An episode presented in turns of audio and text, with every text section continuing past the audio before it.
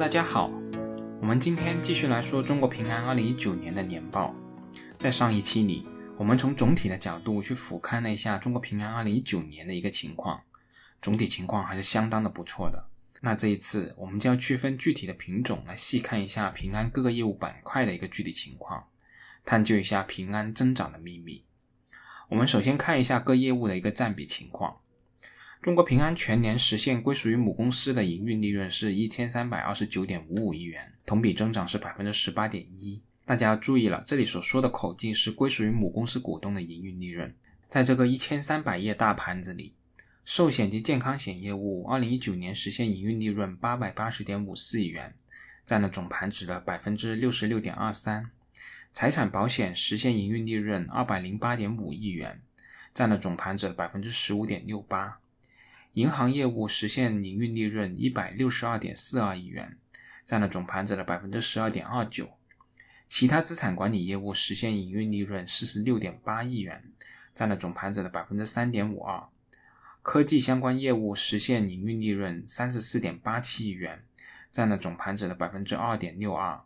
证券业务实现营运利润二十三点一九亿元，占了总盘子的百分之一点七四。信托业务实现营运利润二十五点九五，占了总盘子的百分之一点九五。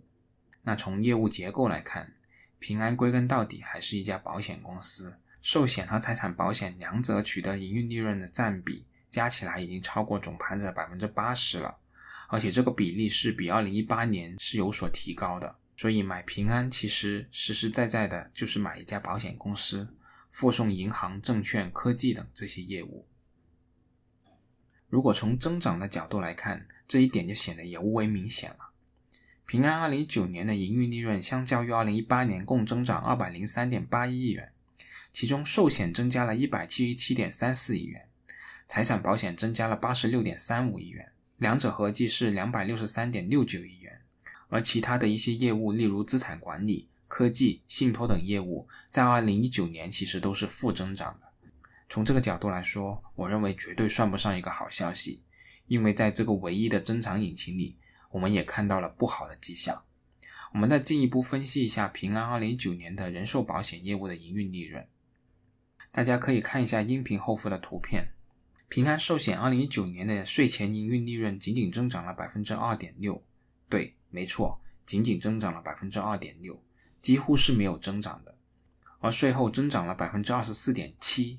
差距是很远的，是不是？造成这样一种情况的原因也很明显，就是所得税大幅下降导致的税后营运利润的上升。那么，为什么会出现所得税大幅下降呢？在二零一九年的五月二十九日，财政部、国家税务总局发布了关于保险企业手续费及佣金支出税前扣除政策的公告。明确保险企业发生与其经营活动有关的手续费及佣金支出，不超过当年全部保费收入扣除退保金后余额的百分之十八的部分，在计算应纳税所得额时准予扣除；超过部分允许结转以后年度扣除。那这个政策提高了扣除比例不说，超额部分还允许结转以后年度扣除，这个降税力度其实是真不小的。所以导致平安寿险本期所得税金额下降了百分之五十六点六，这也是平安寿险税后利润取得较大幅度上升的一个原因。那我们还是回到寿险业务本身，剔除了这个所得税影响以后，不增长的主要原因又是什么呢？我想原因主要有两个，一个是息差收入的下降，这是应对二零一八年资本市场的波动，保持分红万能险产品的长期结息的竞争力。主动降低了净息差，这也主要是市场因素的影响了。而第二点则是营运偏差出现了下降，主要原因是保单继续率的波动以及加大了科技和队伍建设等战略投入等原因导致的。这个原因说的比较隐晦，但其实也很明显的表明出问题所在了。业务增长乏力，而投入的成本难减，平安的寿险确实遭遇了一个瓶颈期了。除了我刚才所说的这一个点，其实从很多方面都能得出平安寿险业务遭遇瓶颈期这一个观点。比如新单首年保费下降，这个在平安历史上也是很少见的。二零一八年平安寿险首年保费是一千六百五十四点四六亿元，而2019年平安寿险的首年保费仅有一千六百零四点七八亿元，下降了三个百分点。虽说并不多，但是有它的标志性意义。首年保费下降可能是最近十年都没有发生过的事。还有一个点就是十三个月继续率下降的特别厉害，这个指标也很浅显，就是一年以后继续续保客户的比例。二零一八年客户十三个月续保的比例是百分之九十一点四。而到了二零一九年，这个指标仅有百分之八十七点八。考虑到平安保费的规模，这四个点的下降的金额是非常的巨大的。这个指标也是创了十年以来的最低点。另外，二零一九年全年平安个人寿险销售代理人减少了百分之十七点七，至一百一十六点七万人，整整减少了二十五万人。二零一八年同期则是增加百分之二点三，至一百四十一点七万人。甚至马总在二零一九年的业绩发布会上，还给出了物流行业收入快速上行，对代理人有吸引力这种说法。当然了，刚才所说的这是微的一方面，至于是否能够带来机遇，又或者说平安这么大的一个航空母舰如何转型，这的确值得我们去深入思考和观察的。那说了一堆不好，下面也来说一说一些好的方面。平安寿险在二零一九年主动大刀阔斧地减少分红险和万能险的比例，而相比较二零一八年这两项可都是提供了双位数的一个增长的。分红险从二零一八年的两千零七十八点五六亿元下降至二零一九年的一千七百九十一点五九亿元，万能险从二零一八年的一千一百一十点二九亿元下降至二零一九年的一千零二十点二亿元。一般而言，对于寿险公司来说，传统寿险和长期健康险都是更有价值的。平安寿险从低价值率向高价值率保单的转型，这肯定是一件好事情。这可能也是代理人队伍出现波动的其中一个原因。说句实在话，这些保险可真不是那么容易卖的。如果平安是因为这个原因导致新保单停止增长，我倒认为这是情有可原。平安确实已经过了摊大饼的阶段了。还有一点也算是好的方面。就是平安对根据国债利率曲线认定的折现率进行了调整，这个调整目前还是需要跟踪国债收益率的一个走势，并不能完全认为这是一个持续性的影响。公司是这样披露这一个事项的：本公司在计量长期人身保险合同的保险责任准备金的过程中，需对折现率、投资收益率、死亡率、发病率、退保率、保单红利假设及费用假设等做出重大判断。这些计量假设需以资产负债表日可获取当前信息为基础确定。本公司于二零一九年的十二月三十一日，根据当前的信息重新拟定上述假设，并对未来现金流的估计予以更新。所形成的相关保险合同准备金的变动计入本年度利润表。此项变动增加本公司二零一九年十二月三十一日寿险及长期健康险责任准备金人民币两百零七点七四亿元。减少本公司二零一九年度税前利润两百零七点七四亿元。有的人认为这是保存利润、隐藏利润，其实我个人也是不太认同的。其实折现率这种指标计算都是有非常明确的公式和成熟的方法的，里面的无风险报酬率等指标也不是公司自身可以控制的，公司想怎么调就怎么调，作为审计师可真接受不了。当然，我不是说一点操作空间都没有，但的确没有那些人说的那么大。所以，我个人判断，这次折现率的调整，从某种程度上说，也是客观因素导致的调整。那我为什么说这也是好事情呢？我想，保守的经营和谨慎的报告经营数据总是没有错的，这也是一家金融企业应有的态度。这些区别在平常可能看不出来，但是当黑天鹅爆发，这就是这家公司家里的存粮了。至于平安寿险的投资组合方面，截止二零一九年的十二月三十一日，平安的保险资金投资组合规模达到三点二一万亿元，相较于年初增长了百分之十四点八。保险资金投资组合净投资收益率百分之五点二，总投资收益率百分之六点九。平安二零一九年的股票和长期股权投资合计为四千一百五十七点七四亿元，较二零一八年增加了约九百亿元，占总资产的比例提升了百分之一点四。因为股票的公允价值变动，计入其他综合收益的金额是四百六十四点九亿元，公司也披露了后续有持续增加股权配置的意愿。我们也知道平安在香港市场买了大量的工行，那后续平安还有什么大的动作，我们还是需要持续去观察的。下面我们再来说说平安的财产保险。二零一九年，平安的财产保险实现营运利润二百零九点五二亿元，同比增长百分之七十点七，营运的净资产收益率达到百分之二十四点六，综合成本率是百分之九十六点四。当然了，这里的净资产收益率大幅增长，主要也还是因为减税政策的影响，而业务手续费同比减少和管理费同比增加也相互抵消了。我们国家的居民习惯和国外其实有些不同的，所以目前各大财产保险公司主要以车险单一品种为主，竞争还是非常激烈的。那么平安又有什么自己独特的优势呢？平安产险加强了科技应用，推动客户经营线上化。完善服务体系。截止二零一九年十二月末，平安好车主 APP 注册用户突破九千万，其中约四千九百万用户同时是平安产险的车险用户。十二月当月活跃用户数突破两千五百万，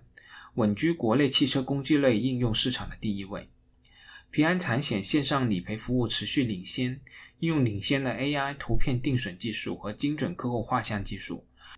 针对安全驾驶行为良好的车主提出信任赔服务，开创性的实现后台零人工作业模式，全年按均赔付完成时间仅三分钟。对于这一点，好像各大保险公司都宣传这一点，都快成为行业标配了。平安科技的优势还是难以体现为竞争的优势的。下面我们再来简单的说说平安银行。平安银行二零一九年实现营业收入一千三百七十九点五八亿元。同比增长百分之十八点二，净利润两百八十一点九五亿元，同比增长百分之十三点六。平安银行零售转型深入推进，零售业务营业收入和净利润同比分别增长百分之二十九点二和百分之十三点八，占比分别为百分之五十八和百分之六十九点一。个人存款和个人贷款占比分别为百分之二十四和百分之五十八点四，较年初分别上升了二点三个百分点和零点六个百分点。平安银行资产质量持续改善，不良贷款率、关注贷款占比、逾期六十天以上贷款占比及逾期九十天以上贷款占比分别为百分之一点六五、百分之二点零一、百分之一点五八和百分之一点三五，较年初分别下降了零点一、零点七二、零点三四和零点三五个百分点。拨备覆盖率。逾期六十天以上贷款拨备覆盖率和逾期九十天以上贷款拨备覆盖率较年初分别上升了二十七点八八个百分点、四十九点一零个百分点和六十三点四四个百分点。逾期六十天以上贷款偏离度和逾期九十天以上贷款偏离度均低于一。平安银行于二零一九年。完成了两百六十亿元的 A 股可转公司债的发行和转股，并完成了三百亿元的二级资本债券和两百亿元的无固定期限资本债的发行。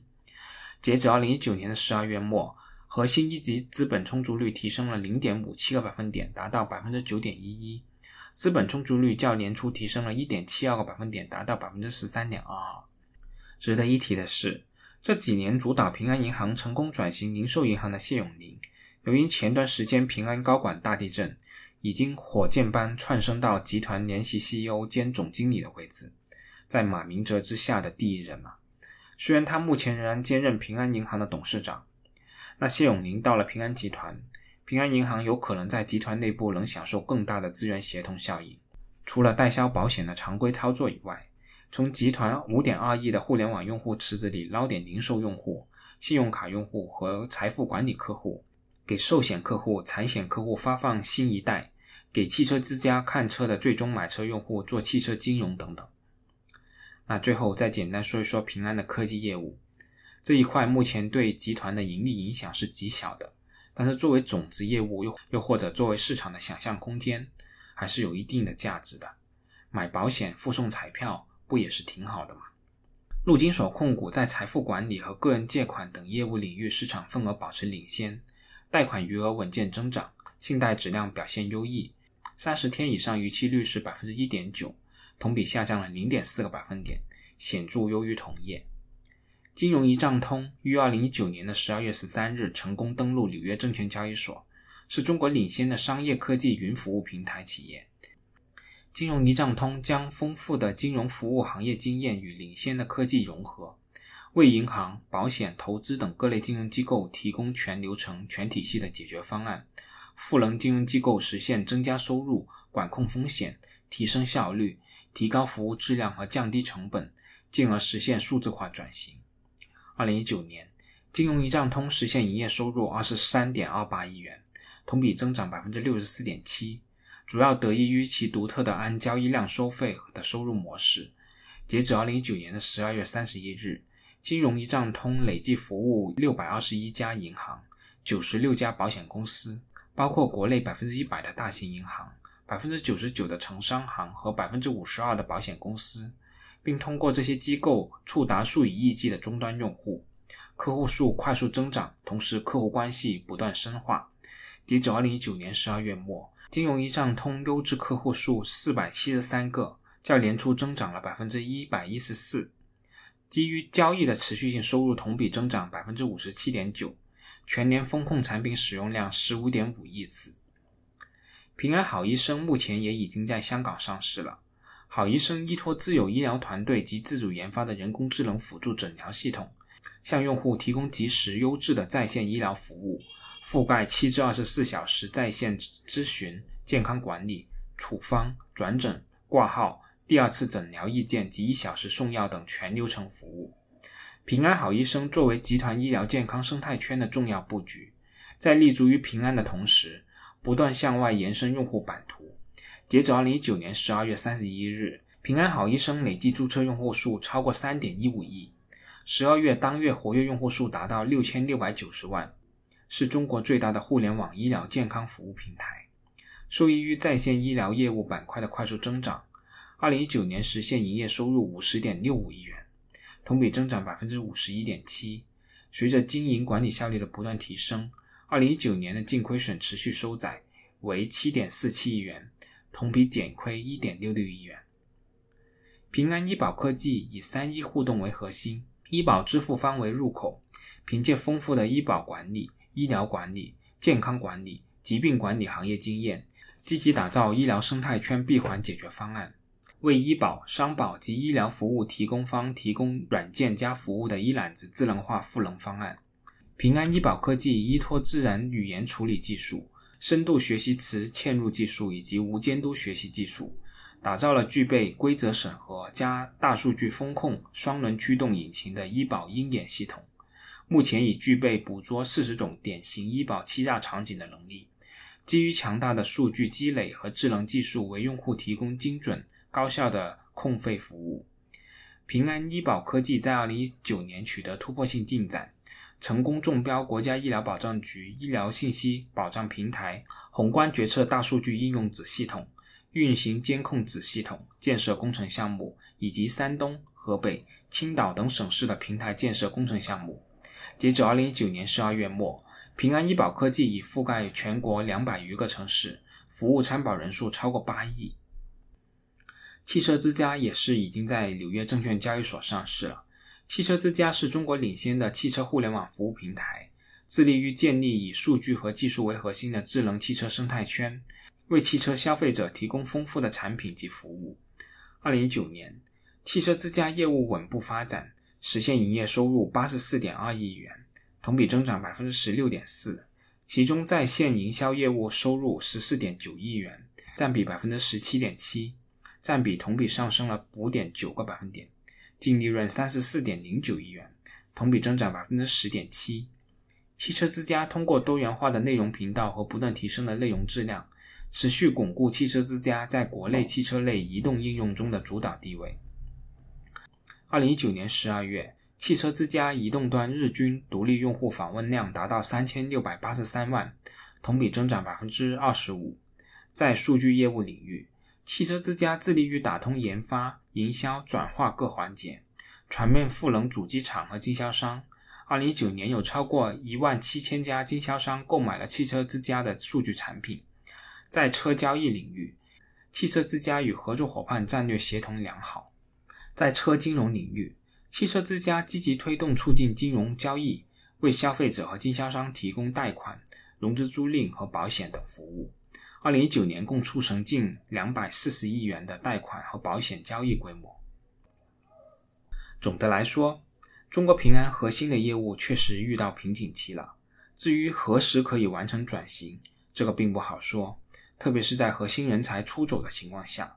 但公司总体还是比较安全的，只是可能后续几年走不出原来那种快步增长的步子而已了。